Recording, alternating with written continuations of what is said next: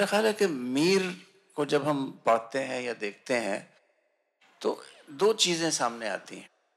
एक तो जो उनका अपना शेर है कि दर्द गम कितने किए, जमा तो दीवान किया। कि और दूसरी उनकी ज़बान, जो इस कदर सिंपल, इतनी आसान है कि कोई भी पढ़े, और आज के दौर में भी अगर पढ़े तो लगता है कि वो आज की ज़बान बोल रहा है। जैसे मुँह तका ही करे है जिस तिस का। मुँह तका ही करे है जिस तिस का। हैरती है ये आईना किसका शाम ही से बुझा सा रहता है। दिल हुआ है चिराग मुफलिस का। मैं समझता हूँ कि मुफलिस का चिराग आज भी शामी से बुझा रहता है। लेकिन मीर की जो सबसे ज़्यादा इम्पोर्टेंट बात मुझे नज़र आती है, वो ये नज़र आती है कि इतने ज़माना इतना ज़माना गुजरने के बाद भी आप जैसे ही मीर का शेर सुनते हैं किसी से भी फ़ौरन पहचान जाते हैं कि ये मीर का शेर जी। और मेरा ख्याल है कि मीर को भी ये अंदाज़ा था हम्म। कि उनकी उनका जो लबो लहजा है वो दूसरों से अलग है और इसीलिए उन्होंने बहुत अच्छा शेर कहा था कि मैं जो बोला कहा कि ये आवाज़ उसी खाना खराब की सी है। मैं जो बोला, कहा कि ये आवाज़ उसी खाना खराब की सी है तो मैं ये जानना चाहूँगा कि क्या ये जो मीर का जो लबो लहजा है, जो दूसरों से अलग है, जो उनको मुमताज़ करता है, ये ये उनकी खसूसियत है? क्या ये एक शायर के लिए ज़रूरी है कि वो अपने आ, अपने डिक्शन को अपने अल्फाज को अपनी अदायगी को अपने स्टाइल को दूसरों से अलग करे ताकि मुमताज़ हो जाए? या ये कि ये एक इत्तेफाकी चीज़ होती है कि जो हो जाती है? क्योंकि ये ये सवाल मैं आपसे इसलिए कर रहा हूँ कि आप खुद भी शायर हैं और आप आपसे भी मैं इस सिलसिले में बाद में बात करूँगा। लेकिन पहले हम मीर कि ये डेलिबरेट था जानबूझ के उन्होंने ऐसा किया या ये एक फितरी अमल है। मुझे इसमें डेलिबरेट एफर्ट नज़र नहीं आती। है जी। कि आदमी अंदाज पैदा करे और या एक असलूब पैदा किए जाएँ या कोई भी एक तरीका जिससे वो अलग दूसरे से नज़र आए। मेरा ख्याल ये कोशिश नहीं की जा की जाती। मेरा ख्याल है जहाँ तक जहाँ तक मेरा अपना थोड़ा सा तजुर्बा है या थोड़ा सा मुताल है। लेकिन ये ज़रूर है कि जो बात सब कह रहे हैं, वो दोहरा रहे हैं या एक ही तरह से कह रहे हैं, ये आपके अंदर की उपज है कि वो हट के निकली। और वो बात आपकी मोहर हो गई, वो आपकी निशानी बन गई, वो आपका स्टाइल स्लूप वो बन गया। और इसीलिए, इसके लिए ये कि मैं एक नया ढंग देखूँ या मैं कोई रास्ता बनाऊँ अलग से ये रास्ते इस तरह से बनाए नहीं जाते, ये बन ही जाते हैं मेरा ख्याल है। और बात जब अंदर से निकलती है तो कोई अलग बात कोई होगी, कोई हम, कोई तकलीफ़ होगी, कोई दर्द होगा, कोई हम होगा कि उसने उसका इजहार किया। बिल्कुल उस अंदाज में जैसे वो महसूस करता है, बजाय इसके कि वो जो रवायत चली आ रही है उसी में बात करता रहे। क्या बूदवाश पूछो हो पूरब के साकिनों? हमको गरीब जान के हंसस पुकार के दिल्ली जो एक शहर था, आलम में इंतखाब, हम रहने वाले हैं उसी उजड़े दयार के। तो मैं तो मीर को उस सफ़र में देखता हूँ और उस सफ़र में जानता हूँ कि जिस तरह से वो दिल्ली छोड़ कर गए और लखनऊ में जा बसे और अपनी तरह से अपने दौर को दर्ज ज़रूर किया। अब अपनी तरह से जैसे आप कहते हैं कि उनकी छाप है, वो उनका बयान और उनका अंदाज बयान।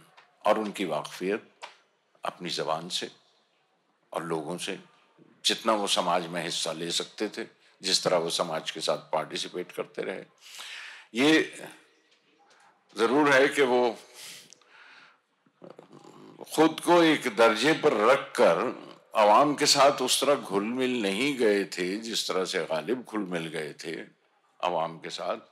लेकिन आवाम की जबान, आवाम की ख्वाहिशें आवाम की आरजुएँ वो जानते थे। इसलिए उनके यहाँ उनकी ज़बान मिलती है, लोगों की, वो जो कलोकियल एक ज़बान है, जो आवाम की सतह पर चलती है।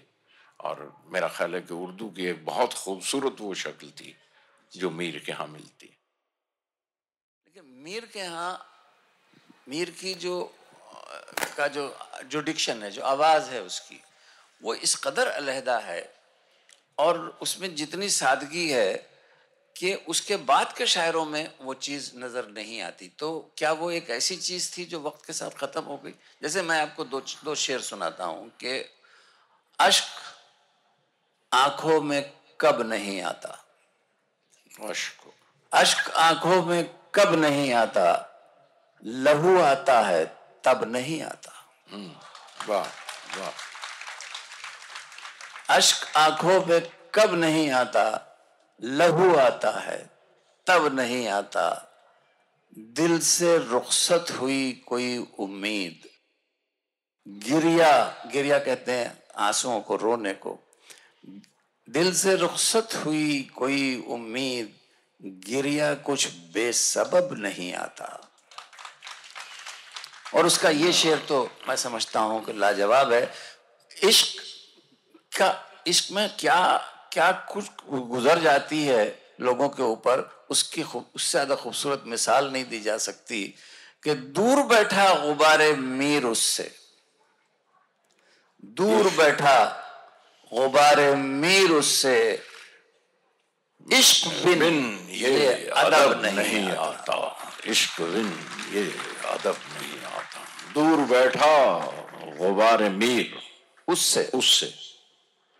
इश्क बिन ये अदब नहीं आता। जरा हट के बैठो जरा हट के बैठो शेर सुनते चले आए हैं सराहने मीर के आहिस्ता बोलो। जी। सराहने मीर के आहिस्ता बोलो। अभी टुक रोते रोते सो गया क्या बात। वाह वाह। वो शेर आज सही किया अच्छे उस्ताद ने। निज़ाम साहब के हाथ अच्छा। सराहने मीर के कोई न बोलो। जी।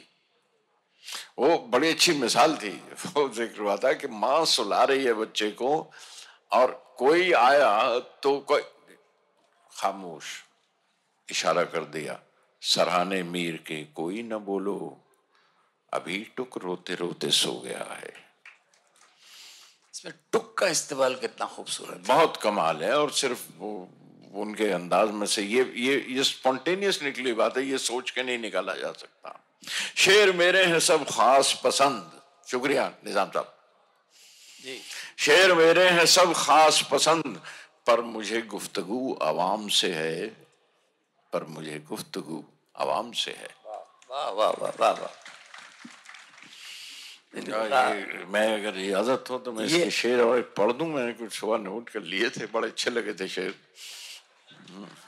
जी आपने मेरा काम आसान सुना जाता है वो घतिये अब घतिये लफ्ज है उससे बना हुआ जो घात पे रहता है घात लगाता है।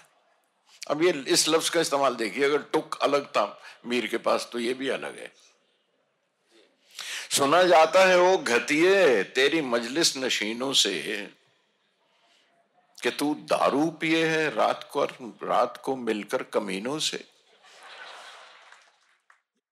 मीर के यहाँ एक चीज़ और भी हमको मिलेगी और वो वो ये है कि वो लफ्ज को इस तरह इस्तेमाल करते हैं कि जब तक वो लफ्ज अपनी सही तरीके से सही मानों में समझ में नहीं आया तो बात भी समझ में नहीं आती। मिसाल के तौर पर अ, उनका एक शेर है कि नाजुकी उसके लब की क्या क्या कहिए? नाजुकी उसके लब की क्या कहिए पंखड़ी एक गुलाब की सी है। तो एक मैं किस्सा सुनाऊं अगर इजाज़त हो तो कि म- एक हैदराबाद के एक बहुत अच्छे पेंटर थे तो उन्होंने मखदूम मोहिउद्दीन से जो बहुत मशहूर शायर थे उनसे कहा कि मैं अ, मीर के अशार पे अ, कुछ पेंटिंग बनाना चाहता हूँ। तो उन्होंने कहा हाँ बनाइए। उन्होंने ये शेर सुनाया मखदूम ने कि नाजुकी उसके लब की क्या कहिए? पंखड़ी एक गुलाब की सी है। वो पेंटिंग बना के लाए बहुत खूबसूरत गुलाब भी था पंखड़ी भी थी और उसमें होंठ भी थे और ये भी था वो भी था। कहने लगे देखिए मैंने कैसी उम्दा तस्वीर बनाई है। कहने लगे हाँ बहुत अच्छी तस्वीर बनाई है लेकिन इसमें सी कहाँ है? ये जो गुलाब उसमें मीर ने ये नहीं कहा है कि गुलाब की पंखड़ी है तुम्हारे होंठ वो ये कह रहा है सी। गुलाब की सी है। अब ये जो सी का इस्तेमाल है ये ये अपनी जगह उसको बहुत बड़ा शायर बनाता है जिससे जिसका एतराफ मेरा ख्याल है उसके बाद आने वाले वो इशाराना मिजाज है कि जिसमें आपने तशबी दी लेकिन तशबी नहीं दी। बिल्कुल बिल्कुल बिल्कुल। आपने मिसाल दी। मिसाल आपके सामने तो ले आए लेकिन मिसाल नहीं दी। यही खूबी है। यही सटलती है। यही अंदाज है जो शायरी मीर मीर का ए, का एतराफ मैं समझता हूँ कि उसके बाद के तमाम शायरों ने किया है। रेख्ता के तुम ही उस्ताद नहीं हो गालिब कहते हैं अगले जमाने में कोई मीर भी था। देख तो दिल के जां से उठता है। देख तो दिल के जां से उठता है। ये धुआँ सा कहाँ से उठता है? गोर किस दिल जले की है ये फलक? गोर किस दिल जले की है ये फलक? शोल एक सुबह यहाँ से उठता है। खाने दिल से जी नहार न जा। खाने दिल से जी नहार न जा। कोई ऐसे मकान से उठता है, नाला सर खींचता है जब मेरा। नाला सर खींचता है जब मेरा, शोर एक आसमां से उठता है। लड़ती है उसकी चश्मे शोख जहाँ लड़ती है उसकी चश्मे शोख जहाँ। एक आशोब वहाँ से उठता है। सुधले घर की भी शोले आवाज़। सुधले घर की भी शोले आवाज़। दूध कुछ आशिया से उठता है। बैठने कौन दे है फिर उसको? बैठने कौन दे है फिर उसको, जो तेरे आस्था से उठता है। यूँ उठे, आह, उस गली से हम।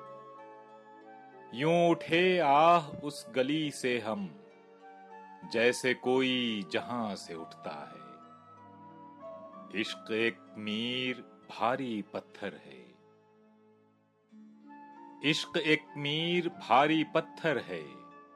कभी ये तुझ नातवा से उठता है। देख तो दिल के जां से उठता है। ये धुआँ सा कहाँ